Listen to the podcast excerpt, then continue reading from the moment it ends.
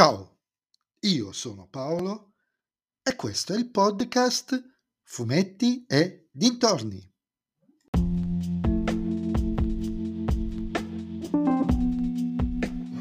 In questo nuovo episodio del podcast vi parlerò di Dragonero Mondo Oscuro 5, La Foresta d'Argento, scritto da Luca Enoch e disegnato da Antonella Platano o Platano, edito dalla Sergio Bonelli Editore.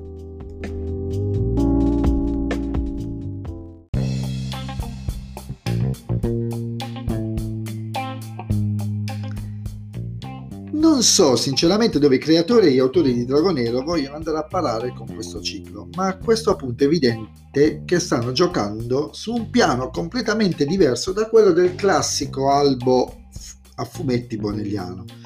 L'avevo già notato già quando uscì il secondo numero di questo ciclo che le storie avevano un approccio non consueto alle classiche storie Bonelli, dove ogni albo, o tre o quattro per quando per quanto riguarda Texo Zagor, contiene una storia completa, autoconclusiva e leggibile con assoluta tranquillità. Anche serie con una continuity più forte come Dampir o Nathan Never, in qualche modo non sfuggono a questa regola aurea, favorendo il più possibile il lettore occasionale con una storia che ha una logica narrativa basica, ma funzionale e oggettivamente funzionante. Anche Dragonera nei primi due cicli, più nel primo che nel secondo, ad onor del vero, aveva una classica impostazione bonelliana degli albi, nonostante la continuity, anche qui molto stringente. Adesso invece l'approccio comincia a sembrare più simile a quello dei manga o dei comics, dove un singolo albo contiene sì una storia, ma non un'avventura di stampo classico, ma parte di un affresco più ampio, molto più ampio. Infatti la storia di questo mese vede Ian tornare alla sua casa natia dove ad attenderlo c'è la sorella Mirva che sta lavorando alla nuova e inusuale torre dei tecnocrati che è stata distrutta nel ciclo precedente, quello del, della ribellione.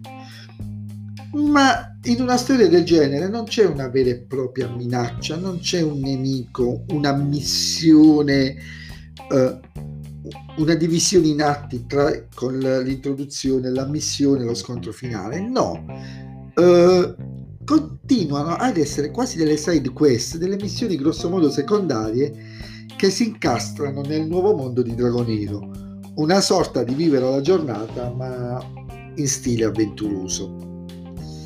Devo dire che Enoch, come già successo nel secondo album, che è sempre roba sua, quando tirò già un albo con una storia senza una storia, riesce a mettere comunque insieme tanti pezzettini di storie, incastrandoli alla perfezione, dando vita a un albo molto dinamico e divertente e che contiene anche molte parti tipiche della, del diciamo modus narrativo dell'autore.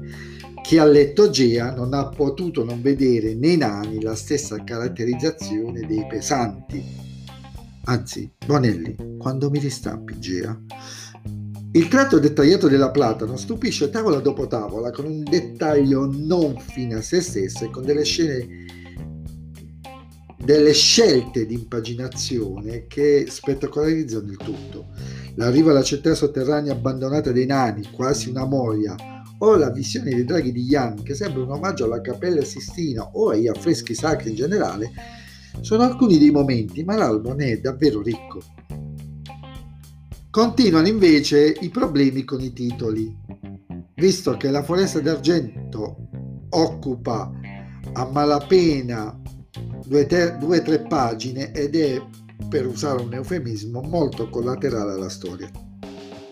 Insomma, un nuovo modo di vedere e di proporre un Albo Bonelli che eh, sono sicuro spaventerà il lettore occasionale. Chi compra un albo del genere eh, non, non, capisce nulla, eh, non capisce cosa sta oggettivamente leggendo eh, nell'ambito della singola storia.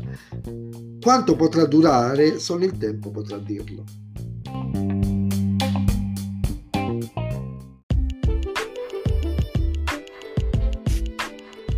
E anche questo episodio del podcast è terminato. Voi mi riascolterete nel prossimo episodio.